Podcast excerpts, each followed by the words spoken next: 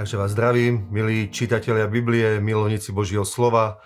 Tak aj dnes si preberieme ďalšie dôležité miesta z Božieho slova. Tak to bude Žalm 69 a tam je proroctvo Ježišovi Kristovi. Je to prorocký žalm, ktorý hovorí o jeho utrpení aj, aj duševnom, aj fyzickom, hovorí o jeho konci, hovorí proste o tom, že všetko toto bolo vykonané vlastne pre nás a tam vidíme, že no, zažíval také prenasledovanie, že zle o ňom rozprávali, ohovárali ho, zle o ňom hovorili. Je tam také miesto, že spievali si o ňom vtipné pesničky a tak a hovoril, že to, čo jemu robili, budú robiť aj nám. Takže keď sa nám dejú takéto veci, že nás niekto vysmieva, uráža kvôli tomu, že sme veriaci, že veríme v pána, že čítame Bibliu, že chodíme do cirkvi, že kážeme evanílium, netreba si z toho nič robiť, pretože to isté robili aj pánovi. Potom je tam úplne prorocká vec, ktorá sa stala úplne detailne presne, keď Ježiš bol na kríži a podali mu, keď bol smedný, keď povedal žij s ním, tak mu podali ocot so žlčou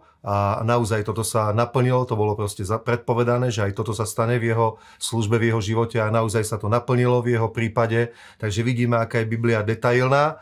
Takže nič si nerobme z toho, keď nás niekto prenasleduje rečami, slovami, keď sa z nás smejú alebo niečo také, pretože to isté robil Ježišovi Kristovi, on si z toho nič nerobil, takže si z toho nerobíme nič ani my.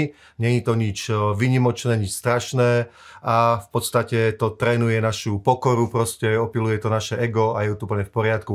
Každý si musí prejsť takou školou, každý, kto slúži Bohu, tak zažije to, že ho svet odmieta, že sa ľudia smejú, ale nám ide o tie duše, ktoré sa obrátia, tí, ktorí povedia áno, tí, ktorí uveria v pána, tí, ktorí potom príjmu spasenie. To je to, prečo to robíme a prečo sme ochotní trpieť aj takúto nejakú malú újmu, keď je to nutné, dôležité preto, aby sa dialo Boží dielo na zemi.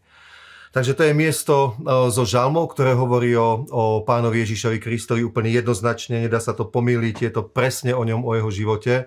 Potom tam máme skutky Apoštolov, prvú kapitolu a tam je e, zaslúbenie to, čo je pre nás absolútne famózne, fantastické, dôležité Ježíš nám zaslúbil Svetého Ducha. Dobre, že budeme pokrstení o Svetým Duchom. Hovoril to cirkvi, aby neodchádzali ešte kázať evanilium, aby počkali, kým príjmu moc Svetého Ducha, kým budú pokrstení mocou z výsosti a potom vieme, že v druhej kapitole aj prišiel Svetý Duch, ale tu na Ježíš hovorí, že budete pokrstení mocou Svetého Ducha. Dobre?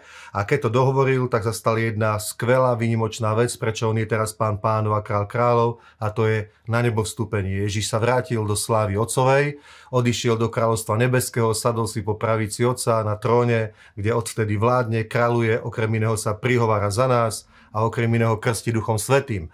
A to, že my môžeme prijať krst Duchom Svetým, alebo to, že Ježiš povedal učeníkom, že potrebujú prijať krst Duchom Svetým, znamená, že Božie dielo na tejto zemi sa nedeje ľudskou múdrosťou, ľudskou mocou, ľudskou silou, ale deje sa to Božou mocou. Preto Božie dielo bude úspešné, je neprekonateľné, pretože moc Svetého Ducha je nebeská sila, Svetý Duch je Boh a nikto ho nemôže poraziť, nikto si s nemôže merať sily a nás pomazal a my mu slúžime touto mocou. Preto je tu církev, preto sú obrovské prebudenia a preto v každom národe je kázané evanilium a v každom národe budujeme cirkvi, v každom národe sa obracajú ľudia, lebo Boh svoju cirkev pripravil, vyzbrojil, pomazal Svetým duchom a to je absolútna bomba.